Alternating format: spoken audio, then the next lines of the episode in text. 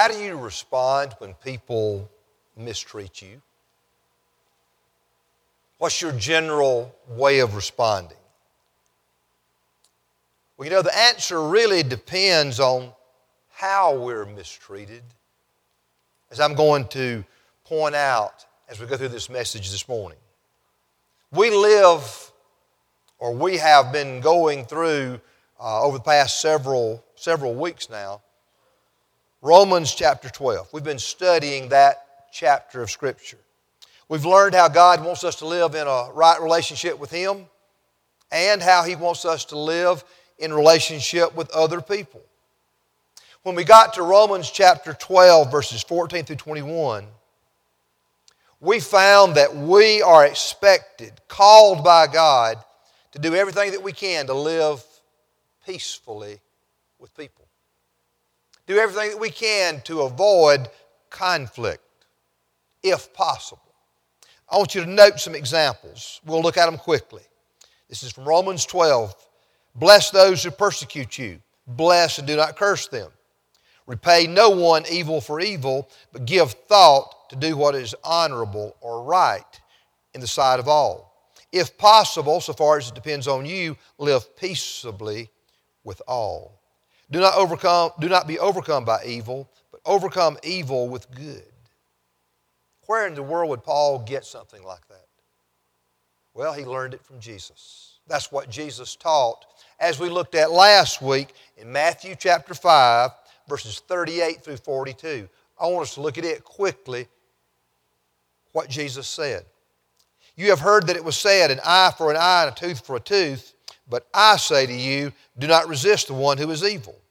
But if anyone slaps you on the right cheek, turn to him the other also. If anyone would sue you and take your tunic, your shirt, let him have your cloak, your overcoat as well.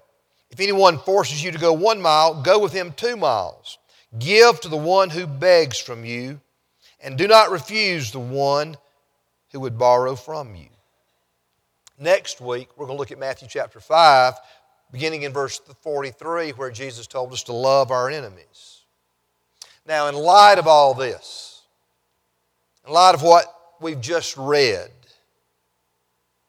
we need to be thinking Is God telling us we've got to give up on the idea of justice in this world?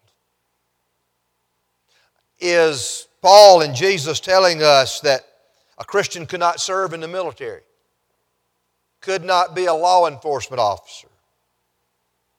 Are these verses, are they actually saying that we could never defend our families or ourselves? Well, the answer to all three questions is no. That's not what's being said. Christians may and we should seek justice we can and should defend our families and even our own lives when they're threatened under certain circumstances. And Christians may certainly serve in the military or be law enforcement officers. God not only allows, but He expects us, as we live in this world, as Christians, as faithful Christians, He expects us to seek justice, to protect our families even our own lives, just make sure we do it in appropriate ways. That's what we're going to be looking at as we go through this message. But first, I want to do a little quick reminder from last week. First of all, God prohibits us from seeking revenge or retaliating against our enemies. If you weren't here last week, I'd encourage you to go online and listen to that message. God prohibits us from seeking revenge or retaliating against our enemies.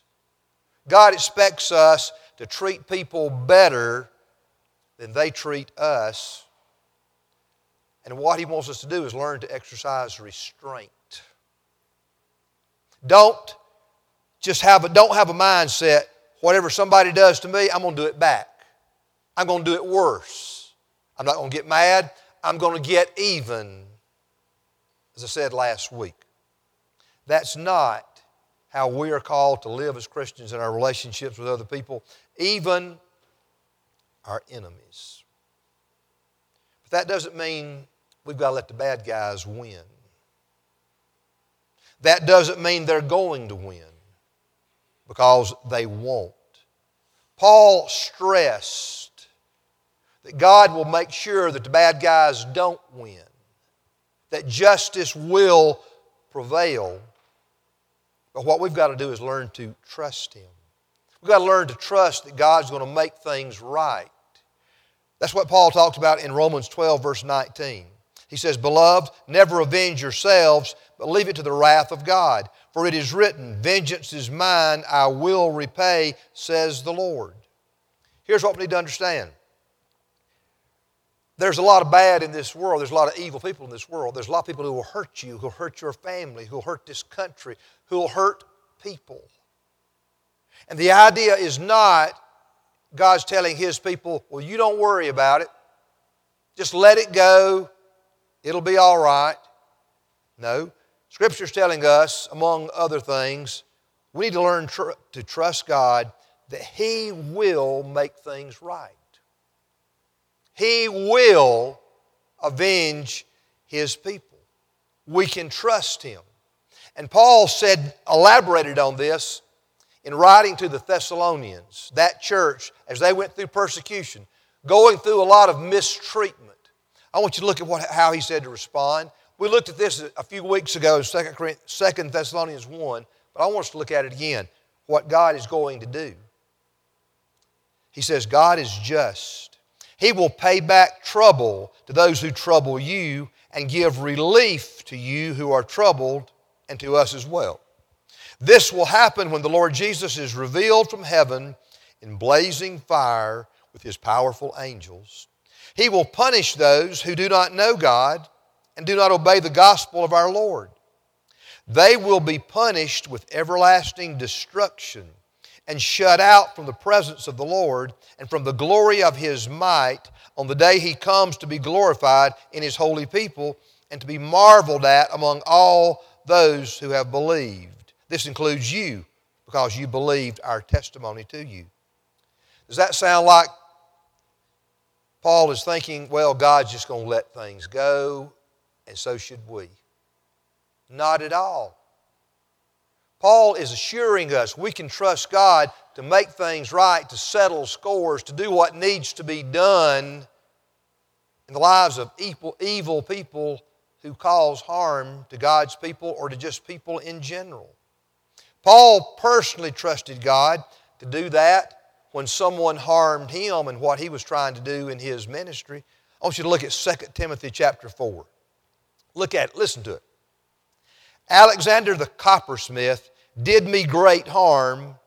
The Lord will repay him according to his deeds. Beware of him yourself, for he strongly opposed our message.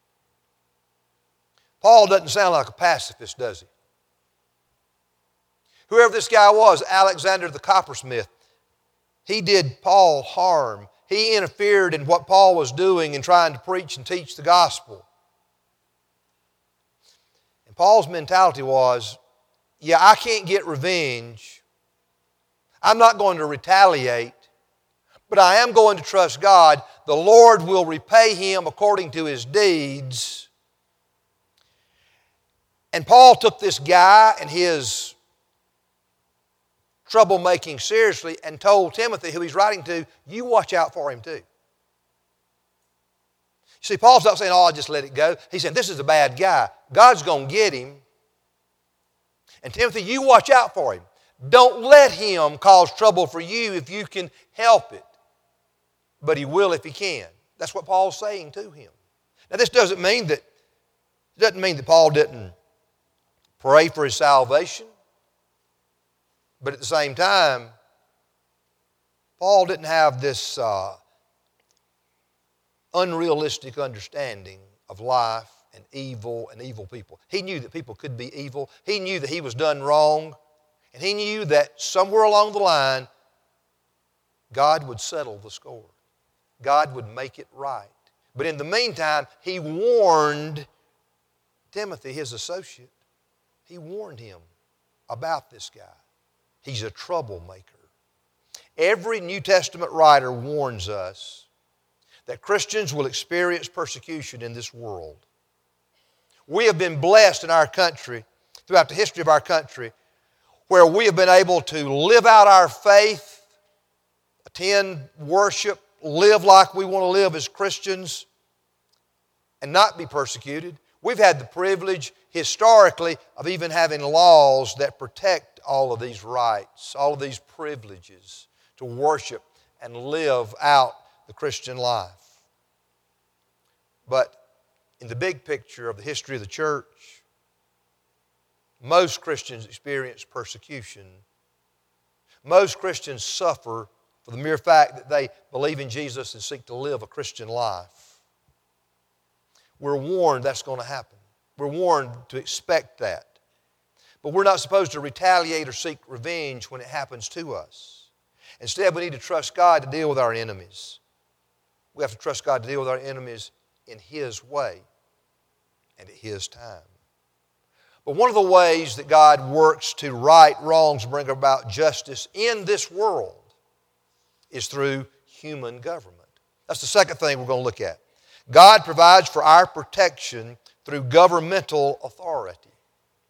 Paul writes in Romans chapter 13 about this. God has assigned government the responsibility of providing justice in our society, rewarding right and punishing wrong behavior. I want you to look with me at verses 3 and 4 of Romans 13. It's on the screen. He says, For rulers are not a terror to good conduct, but to bad. Would you have no fear of the one who is in authority? Then do what is good, and you will receive his approval. For he is God's servant for your good. But if you do wrong, be afraid, for he does not bear the sword in vain. For he is the servant of God, an avenger who carries out God's wrath on the wrongdoer. Paul is telling us here that governmental authorities are God's servants to the world to ensure that justice take place. Right now, think about it this way.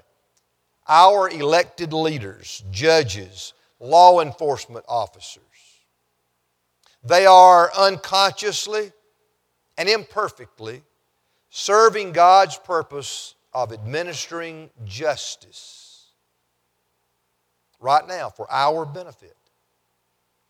Paul is emphasizing the authority of government here to punish lawbreakers, even to the point of administering deadly force, including the death penalty when needed.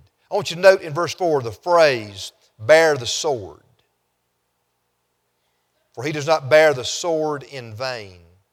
When Paul says that the government is authorized to bear the sword, he means that the government has been given authority by God to use the sword for the purpose that people used swords for in the first century, which was to put people to death, which was to protect themselves.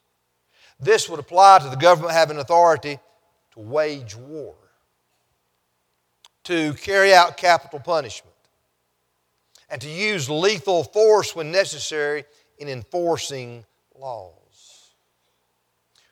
Our government has the God given right and authority to wage war against terrorism.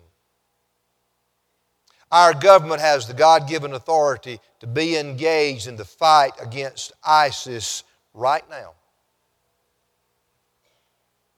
If you read the front page of this week's newsletter, I put an article in there by Russell Moore from the Ethics and Religious Liberty Commission of the Southern Baptist Convention.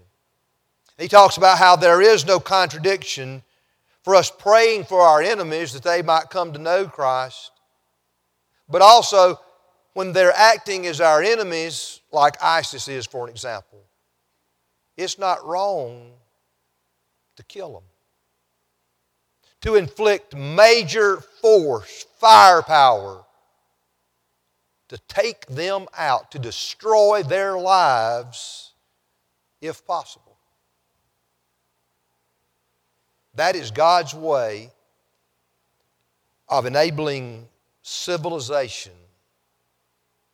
to experience the most peace, for justice to prevail, for properly authorized force to be inflicted on evildoers of whatever stripe. Paul emphasizes that God intends for government to be his instrument of justice, to make things right in this world. I want to reiterate we are not to seek vengeance for personal offenses. Look again, verse 19. Beloved, never avenge yourselves, but leave it to the wrath of God, for it is written, Vengeance is mine, I will repay, says the Lord. Instead, as a general rule, we are to look to the government to provide police and a court system in order to do this. Look at verse 4. For he is the servant of God, that is, he's embodying government, personifying government here as he writes. For he is the servant of God, an avenger who carries out God's wrath on the wrongdoer. This is the general way that we're supposed to seek justice in the world. The police and judges are called by God, put in place by God to be the good guys of society who enforce laws, who uh, administrate uh, justice. Therefore, it's not only acceptable, but it's ideal for Christians to fill these roles.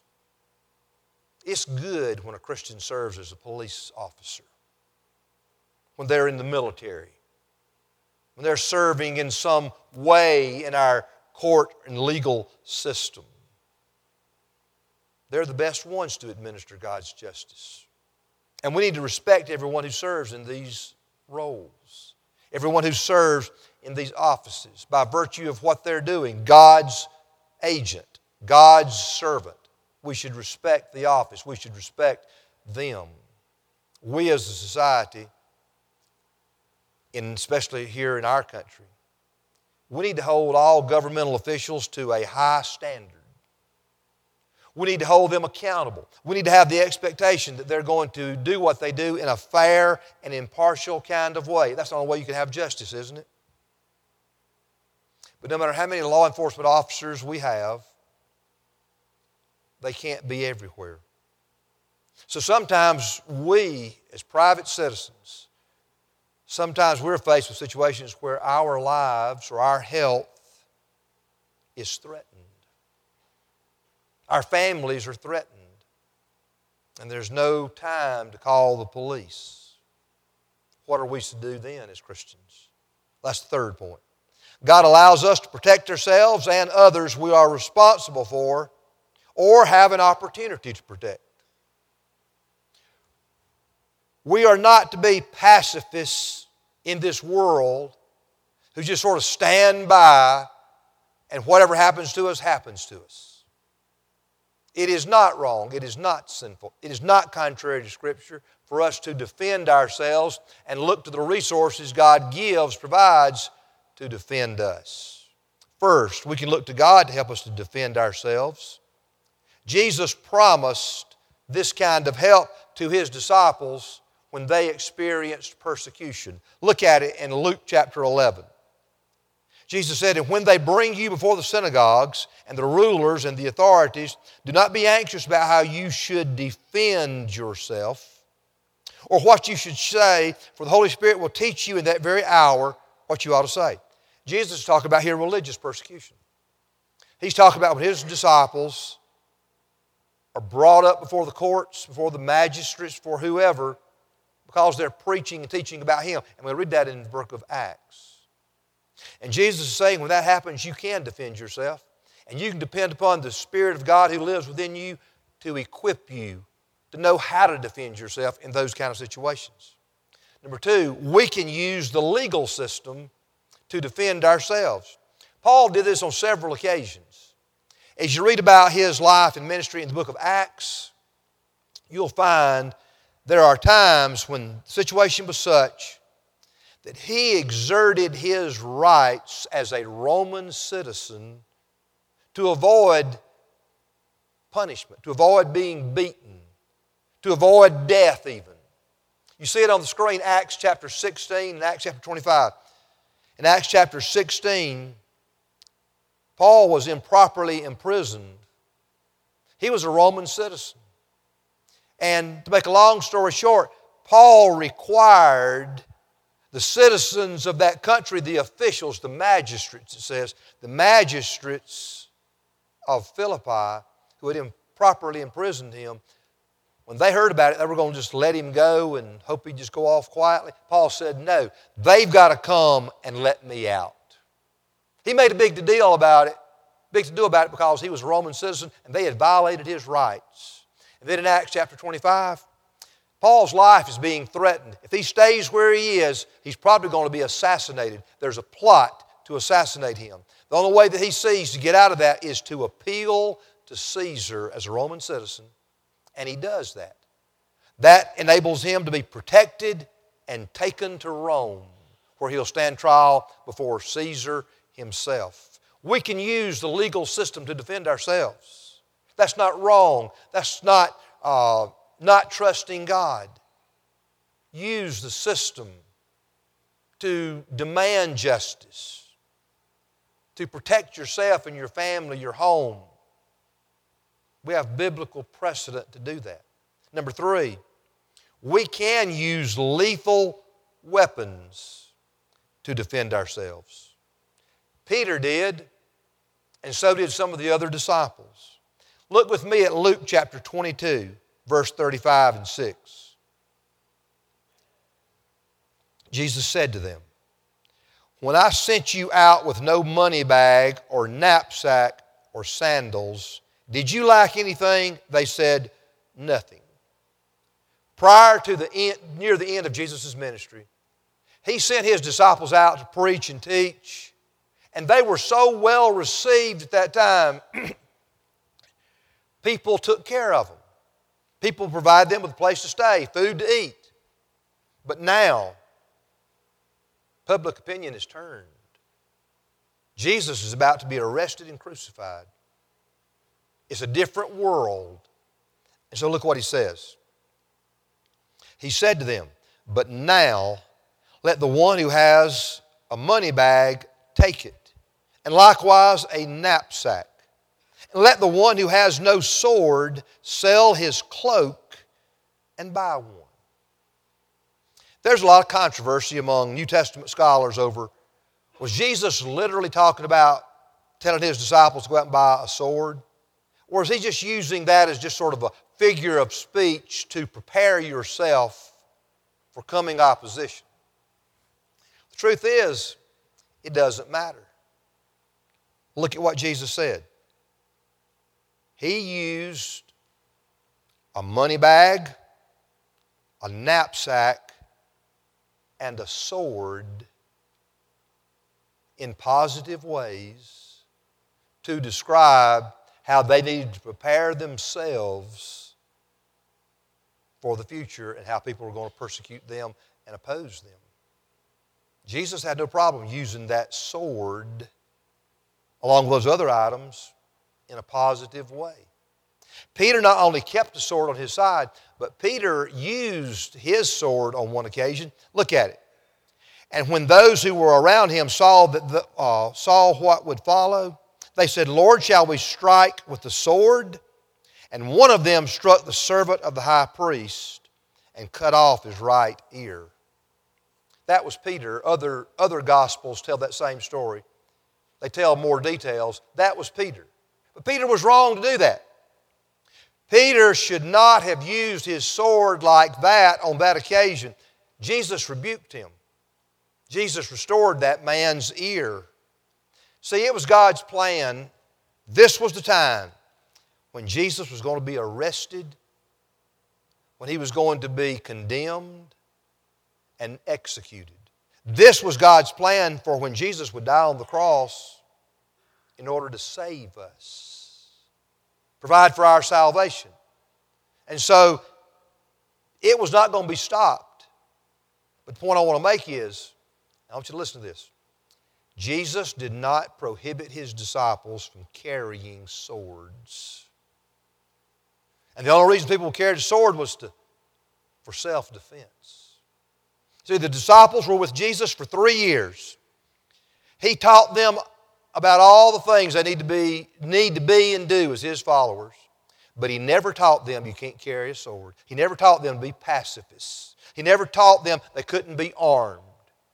In today's terms, he would not have prohibited them from having a concealed weapons permit.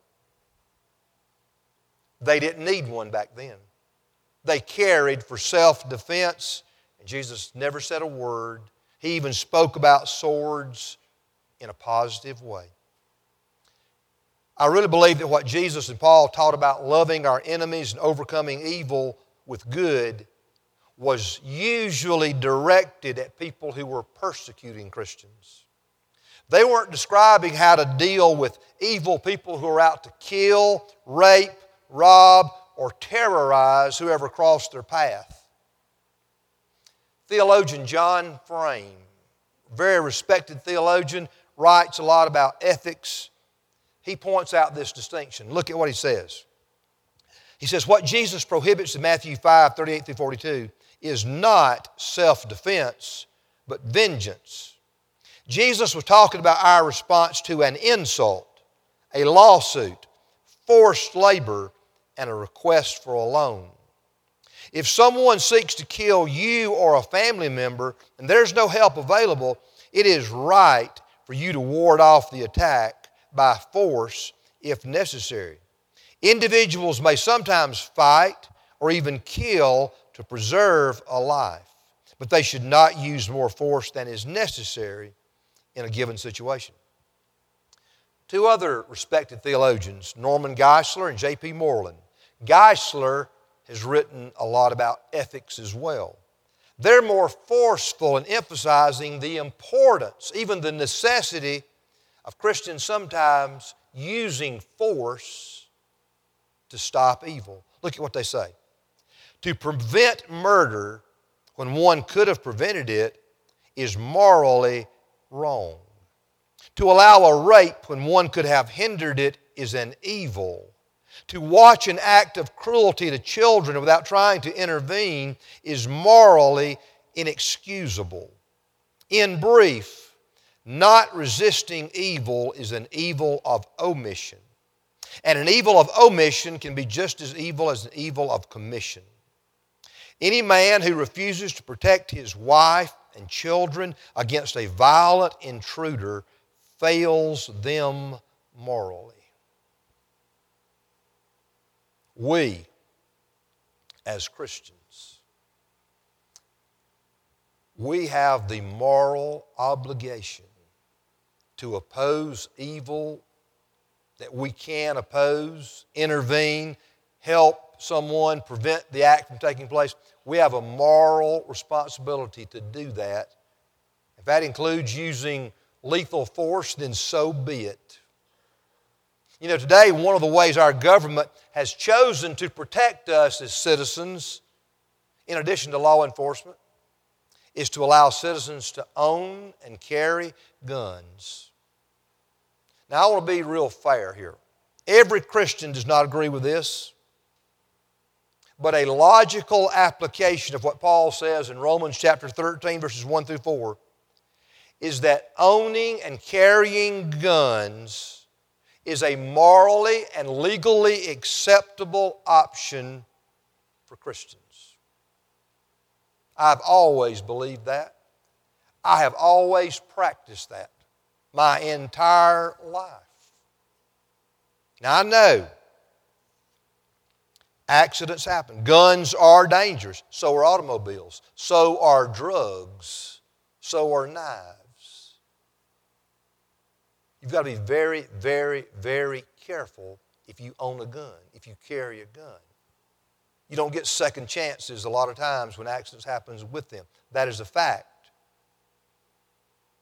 The fact that some people use guns to commit sinful acts does not mean that guns are the problem in this country. The problem in this country is sin. The problem in this country is that sinful people do sinful things the truth is, since the beginning of humanity, people have been killing one another with and without weapons. From a biblical perspective, the ownership of guns for protection, that's your option. That's a personal choice you can make. Do what you think is right for you. Act on conviction. If you think you shouldn't have a gun as a Christian, then you shouldn't have one. You're not acting in faith. If you violate your conscience on that, that in itself is an act of sin. James tells us. But I also want you to understand there is absolutely nothing unspiritual or sinful about owning a gun and, if necessary, using it. That should be under very few extreme circumstances. But gun or no gun, it is morally right to defend other people, to defend yourself against the actions of evil. To refuse to intervene against a would be murderer, rapist, or other violent attacker is a morally evil act of omission. I'll just be real honest with you. I can't understand a pacifist who would not intervene to save or protect the life of one of his loved ones. To me, it is contrary to the way God made us as human beings.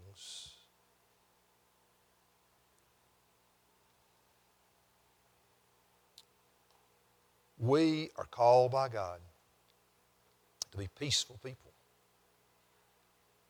To not have this attitude, I don't take nothing off nobody. That's wrong. We're called by God to not be vengeful, to not retaliate, to always be trying to pay somebody back. Our goal needs to be that we avoid violence when possible. That we try to find ways to overcome evil with good. That is our calling as Christians. That's what I want you to remember as we leave here today.